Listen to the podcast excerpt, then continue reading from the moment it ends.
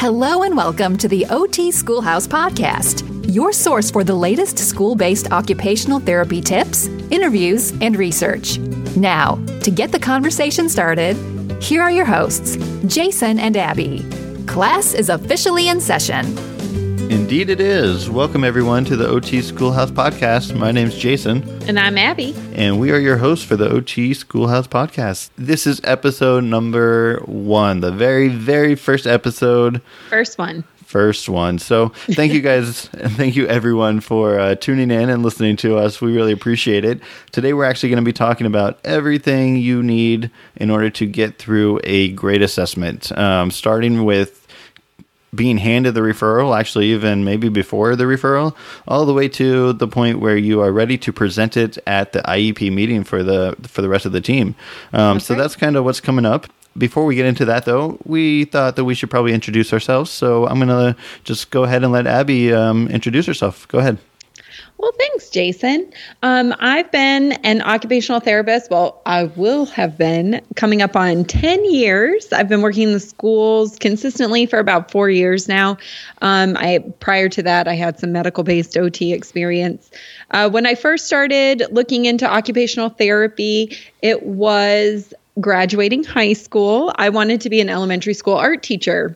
And I shadowed I had the opportunity to shadow an occupational therapist who was working with a child who has cerebral palsy on an art project. And she was having her do this art project. And I thought, wow, that is really a very cool profession. Um, she was using the art project to get all kinds of movement uh, with the child that the child wouldn't normally be able to achieve. And I just thought that was amazing. So that led me to going to study occupational therapy. Working in school seemed like a natural progression to me, as most of the people in my family, my mother, my grandmother, and my sister are all teachers. So I it just seemed logical that I would end up in schools at some point. Um, and I really enjoy it. That's the other part. I guess that also makes sense to me. So, Jayson, how did you end up in school based OT? I got into OT by observing my sister, actually. She's six years older than me, and she's also an occupational therapist. Um, and she was a pediatric OT as well, however, not school based. She worked in a, a sensory clinic in Pasadena, uh, California. And so I went and observed and helped out over at that clinic many many hours worth. And um, it was really cool because I always kind of had a helping heart, I guess, and being being there, seeing her being able to help so many different kids with disabilities was really cool.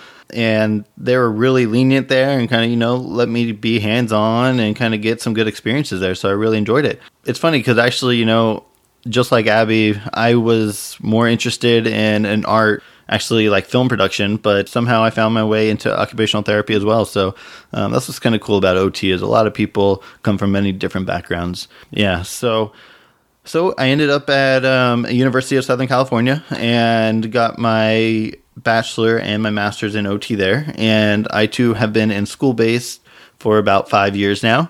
My first year was a, as a contract therapist, and then now I've been um, in the same school district that Abby and I are in together for about four years. Uh, and it's it's kind of cool. I got to actually start the start the OT program there, and eventually yeah. we brought on Abby. Um, and so we are a growing occupational therapy department within our district, and um, mm-hmm. it just keeps getting better. But the one thing that we don't have is a lot of other OTs to collaborate with. So um, that's true. Yeah, so that's kind of why we're doing this. But I'm going to let Abby yeah. explain that a little bit more. Explain what the OT Schoolhouse is. So uh, go ahead, Abby. Oh no, you definitely touched on it. I think um, our conversations in the office definitely led us to decide to bring those conversations to a platform such as OT Schoolhouse, where we have a website and a podcast that can bring all of the information and resources that you and I share together to a community of school based OTs um, because our job is difficult. There's a lot of things that are constantly changing, and we need to stay up to date on those things. So, some of the things at OT Schoolhouse that we hope to achieve are to bring you good articles and blog posts about strategies and things to make our jobs easier, more efficient, and uh, just better all around. We also have a good clickable map where you can check out your state guidelines. And we're hoping to bring you continuing education units as well on different school based OT topics. So you can go ahead and sign up for our email list and we'll keep you up to date on those things. And then, of course, the podcast. Our podcast is a cool place for us to bounce ideas off of each other, as well as bring together input from different members that could be on an IEP team, um, as well as occupational therapists that are doing cool things in the field of OT that are related to school based practice. So we're really trying to you know, narrow down what school based OTs are working on and bring you that information so that we can make our jobs easier and your jobs easier, essentially. Yeah, very true.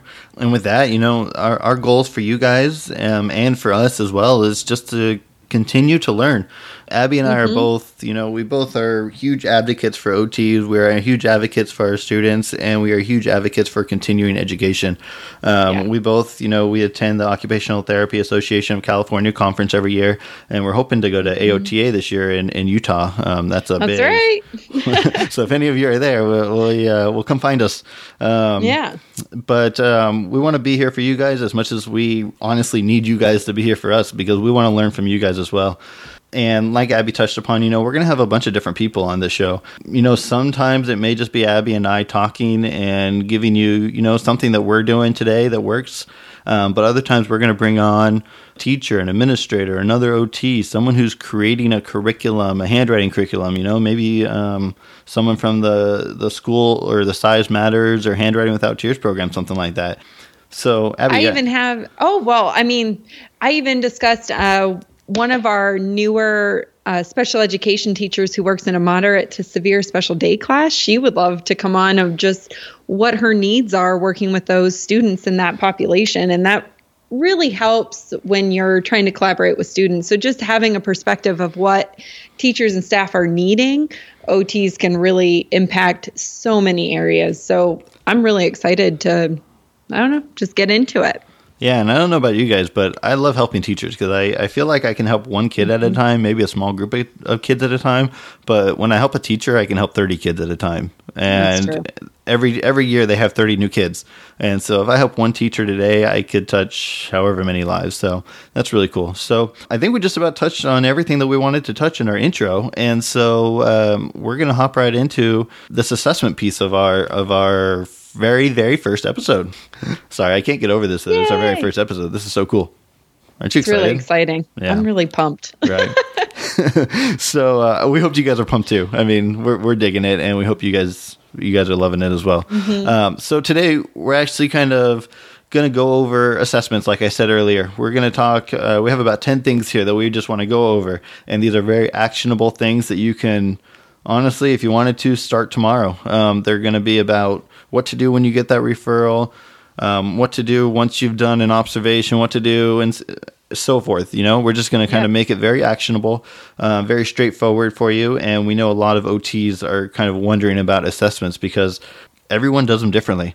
And so yeah. um, we kind of want to help you. Maybe odds are you're probably doing 80, 90% of what we're going to talk about today, but um, maybe today you'll hear one piece that kind of resonates with you that we do, and uh, maybe it'll help out. So, um, without further ado, let's get into it, Abby. Um, what is the yeah. first thing that you should do when you receive a referral for an assessment? So, in our district, I mean, you can receive a referral for nearly anything. Um, and I oftentimes am stopped by teachers or staff in the hallways, or I'll get a random email or a phone call from someone just saying, like, hey, this kid needs an OT assessment because of X, Y, or Z. And it may or may not be related to OT. So once you've gotten that referral, um, Jayson and I have a referral form that we're asking staff to fill out. And then we actually send out the assessment plan ourselves along with a parent questionnaire um, once we receive that referral. Because you have to assess in every suspected area of need, it obtaining that referral form and really getting to the concern of the teacher or the parent is probably the most important thing that you have to do first. So, uh, in the beginning, that's usually where I start. So, once I've received a referral, it's important to get signed permission from the parent to you know, via an assessment plan to assess the child. And once you've obtained that, it's good to delve into their history and background. That's the first thing. Um, you want to get a really good, strong developmental history and background on the student. And that comes from parent interviews, that comes from chart reviews, and any other assessments that have been completed prior. So, this allows you to really establish what the concerns are for the child that could be impacting their academic performance. Um, yeah, Jayson, do you have anything you want to add to that part? I mean, yeah, the first thing I try to do is honestly, I try to write, I try to write the first part of my assessment before I even see the kid, um, mm-hmm. and that just starts off by going through the documentation um, looking at the psychoeducational evaluation, looking at the speech evaluation if there is one, any medical charts that we have based upon the kid. But yeah, that really helps to give that profile of who this kid is and what may or may not be um, the problem. Um, as you get down further, you'll see, you know, it's an evaluation is almost like narrowing down to the least common denominator. And um, if you don't have that background, I mean, you don't know what to look at. So you're looking at fine motor, gross motor, visual motor, visual spatial, visual perception, um, anything else, sensory. sensory, right? You're looking at everything. You're looking mm-hmm. at everything. So um, if you can kind of narrow that down, it will save you time when you move on to steps two, three, four, and, and down the line. So, um, and, and you know what? The second step in our process is actually finding out the reason for a referral, which is kind of what we just mm-hmm. talked about. They're kind of interchangeable. A background and finding the reason for a referral, boom, you you've got to get those step step 1, step 2 kind of happen at the same time. So right. The next step in the process Perfect. is to collaborate with case carriers and other IEP team members. So, Abby, go oh, ahead. Gosh. Oh gosh, yeah. And if you're lucky, like Jason and I, we work out of our district office. So most of our school psychologists are located right within our district office. And if not, you know, they're short email slash phone call away. Um, I constantly talk to our school psychologists about their report findings um, before an IEP meeting and before I even go in to assess the student whenever I can.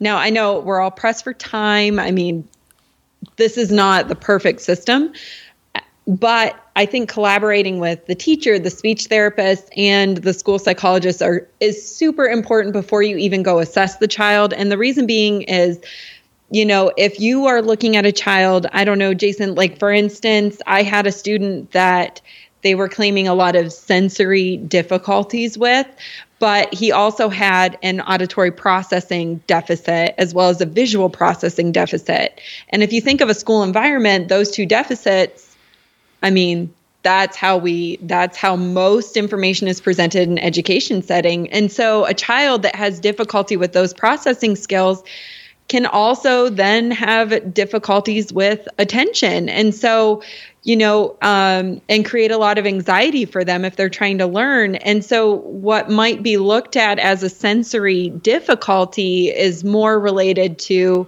the auditory and visual processing. So I like knowing that information before I go in and work with a student. Oh, definitely. And uh, especially in the population, we're in a rural area. And so um, a lot of our kids are, well, they haven't had yeah. the best nutrition, they haven't had the best um, mm-hmm. medical care.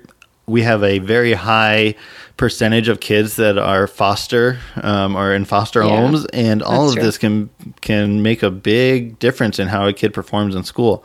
And so that's very important to to know this. And um, by talking to people and by looking at the reports, you can just gain so much that you wouldn't if you just went straight to a standardized test.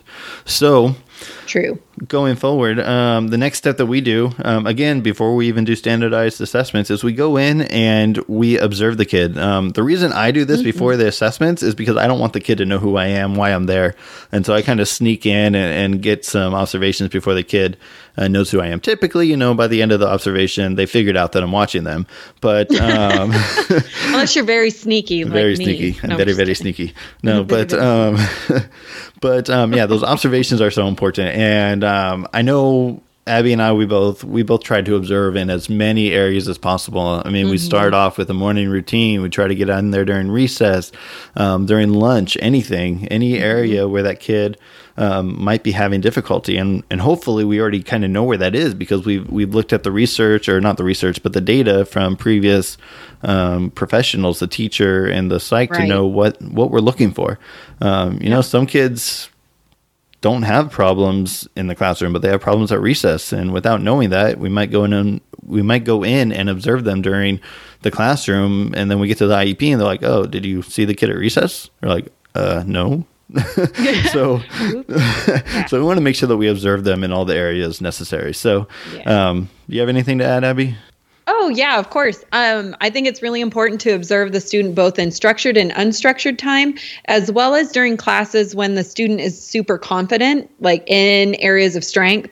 So if a child says, you know, I do really well in you know, reading and writing, cl- like in classes that involve reading and writing or science or history, you want to observe them in there. But then if they tell you, you know, math is my least favorite class, and you find out that they're having all these behaviors with their math teacher, you also want to observe there.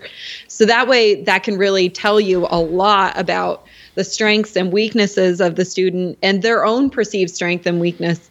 And that can make you have a better informed decision on how you're going to guide the IEP team and um, function, uh, you know, maximizing that child's potential as far as their functional abilities related to their school schooling. Yeah, yeah. and um, and that's something you know we don't they don't know about us yet, but you work in a lot of the middle schools. And so, um, especially with that, yeah, you have a chance to to talk with a lot of, especially the kids who may have like a specific learning disability or something. You know, they're yes. mostly in general education, but um, you you want their input as well, not just the teacher and not just the parent and not just, you know, the principal, but also the students' input. So, yeah, that's great. So, what's the next step after observations? What's the next step, Abby? After observations, I usually start pulling the student to assess them.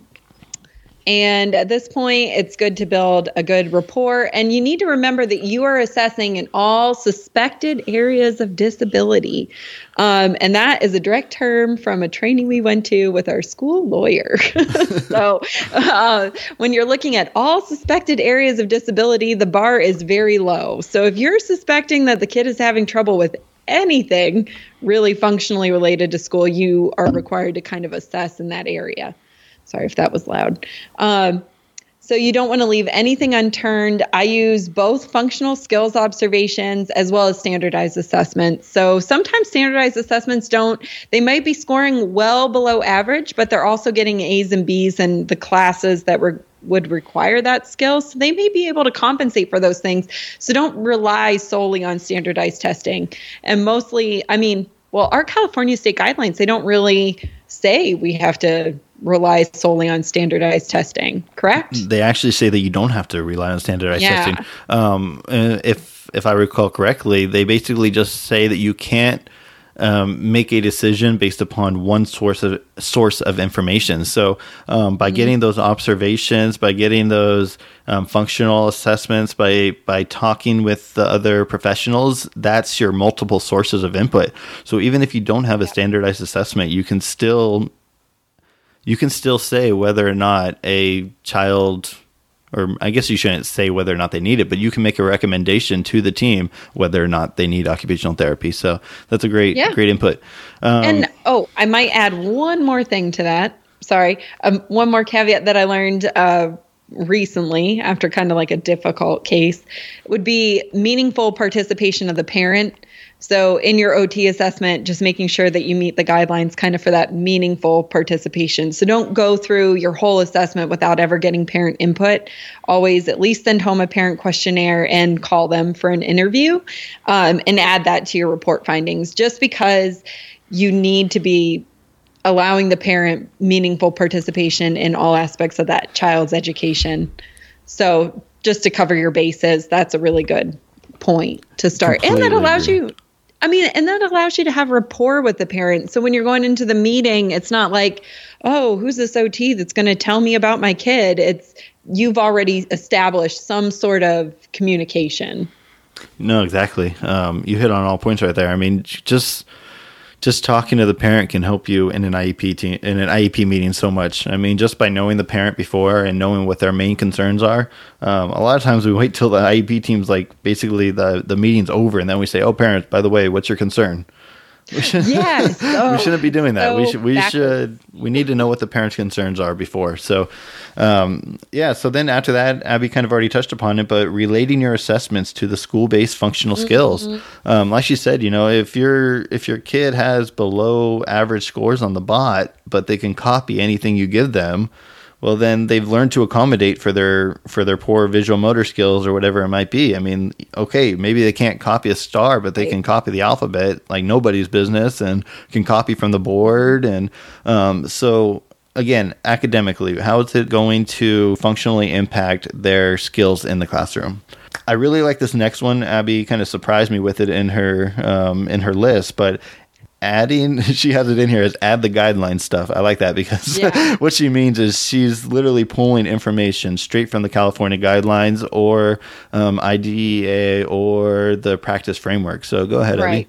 Abby. so you don't want to just um, and i mean i think i learned this because of being involved in some due process cases i've never actually you know had to justify things on a witness stand but i think it's important that if you are talking about your school based assessment, you need to make it as objective as possible and refer to your ethical and guidelines, state guidelines and standards. So you take it away from your subjective professional opinion and your your professional opinion is always based on guidelines provided to you by the association giving your professional you know title. Mm-hmm. so when you're giving your assessment report findings you need to refer to that because you are not just pulling these recommendations out of nowhere. You're pulling them based on guidelines that you've been provided. It doesn't really matter if you're recommending services or not recommending services. You need to always do it in accordance with your guidelines.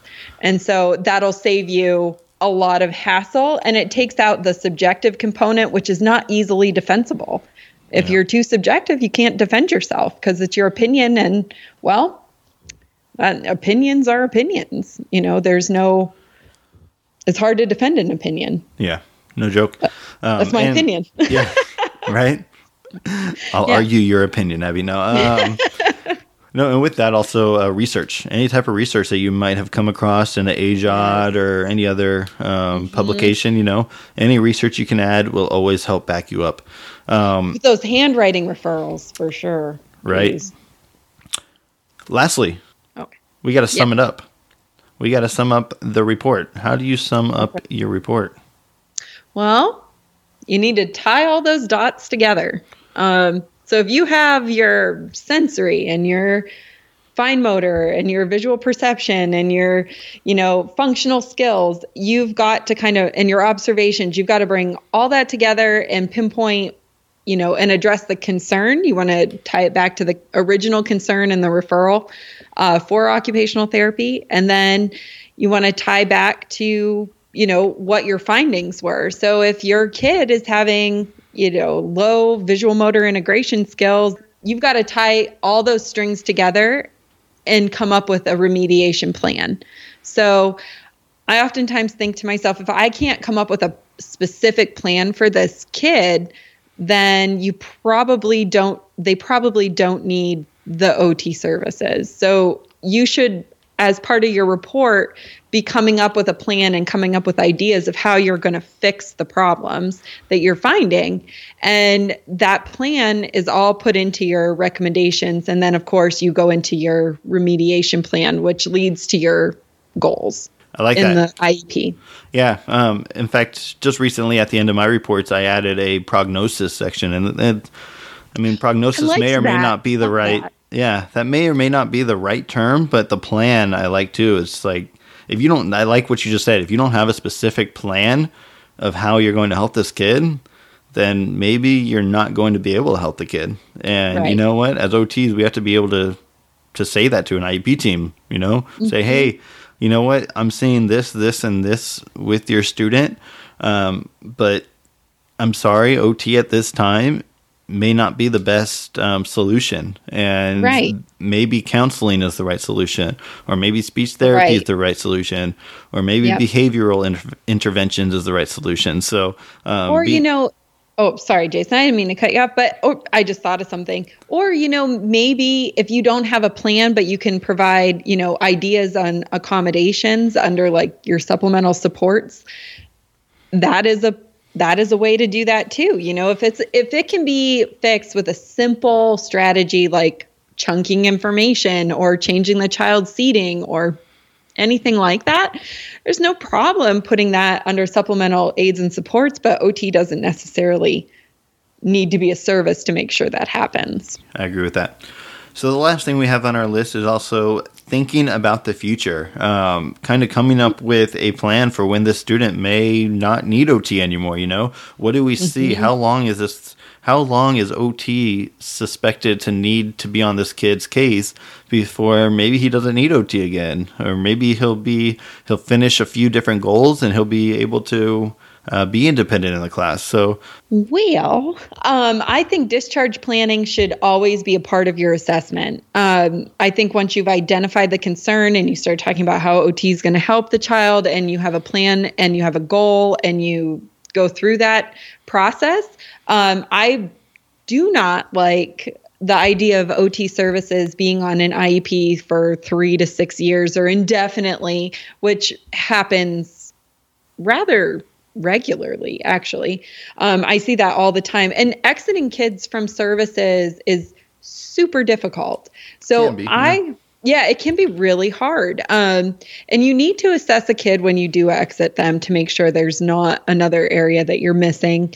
And i agree with that. But when you are looking at an ot assessment i think it's important to just have that discussion starting from the beginning saying, you know, OT is not a service that is meant to be there permanently. We want the we want to foster independence with the child.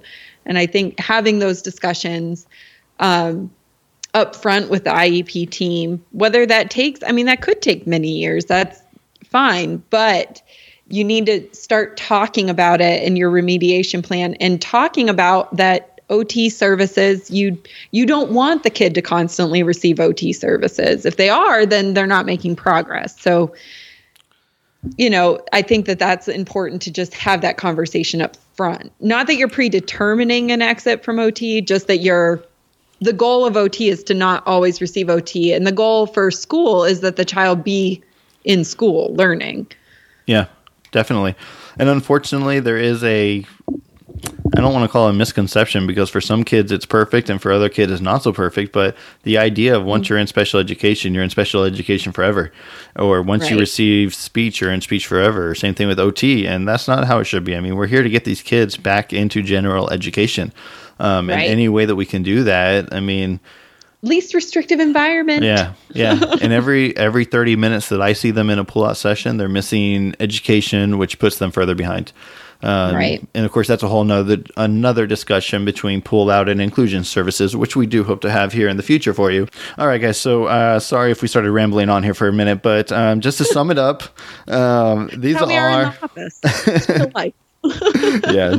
Sorry, guys. If this is the very first episode we're recording, and we hope it's uh, well, we hope it's the best episode and the worst episode because we want them to get better every day, every week. So, um, with that being said, I'm going to run through this list real quick. First, you got to start with your developmental profile of the child and the reason for the referral. Then from there, you got to collaborate with the case carrier and other members, as well as review reports, so that you can get the best idea of what is going on with the child. Um, from there, Abby and I, we like to observe the student in all areas, um, recess, everywhere, everywhere. From there, we go into our standardized assessments. And then um, after that, once we have our scores for the standardized assessments, we are relating our assessments back to the school-based functional need of the child. So, how do those um, the scores that they scored on the BOT? How is that affecting their functional skills in the classroom? Um, after that, we then definitely look for some some stuff that we can incorporate from our practice framework. Um, what's an ADL versus what's not an ADL? What's a occupation versus a habit versus all that good stuff? Yeah. and find out what our guidelines say. and we understand that not every state has guidelines, um, so you may have to focus on that practice framework framework. But uh, the California, New York, I think Chicago, all of them have pretty good guidelines. So I recommend checking out those guidelines. All right, then you got and Ohio has good guidelines. Yeah, too. there's a few really good ones. Um, after that, once you've uh, got all that stuff in there, now you got to sum it up. You got to kind of relate the strengths to the concerns as well as what your Mm-hmm. recommendations are going to be. And like Abby said, your recommendations could be services, they could be collaborations with the teacher, or they could um, be just like simple things like a different type of desk that the child may have, an accommodation Yeah, a Um, slant board. right? All right, and then I really like this one. The last, um, the last two that Abby was talking about here was finding evidence to make a plan. Because, like she said, if you don't have a plan, how are you going to help the kid?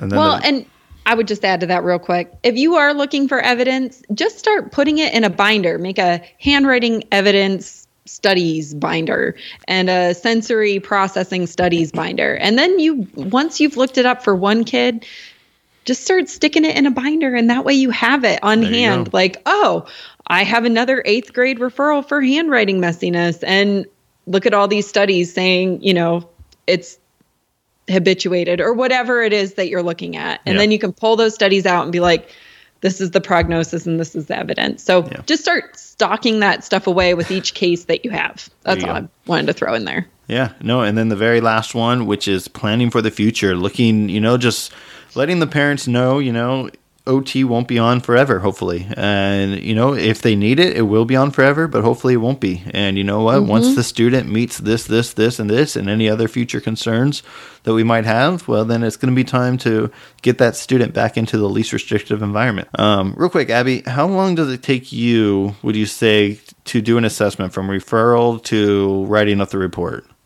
I mean, honestly, it probably takes me mm, six, I would say at least six hours compare like from ob- if you count all the observation time, the writing time, the refer, it can take six hours to even 10, I would Yeah. say total time to do a good occupational therapy assessment. And I know that's hard. yeah to do. and it's hard because of time constraints i mean when you got a Yeah. caseload of 70 74 kids something like that it gets hard but um, Yeah. that's a whole nother conversation that again hope to have with uh, trying to figure out caseload and workloads but um, Mm-hmm. i agree it, it takes me a good six plus hours to do a, a really good assessment and Mm-hmm. um, i'm not going to lie sometimes i catch myself kind of doing you know a, a not so great quality assessment sometimes and Me too. and We've all makes- been there. right?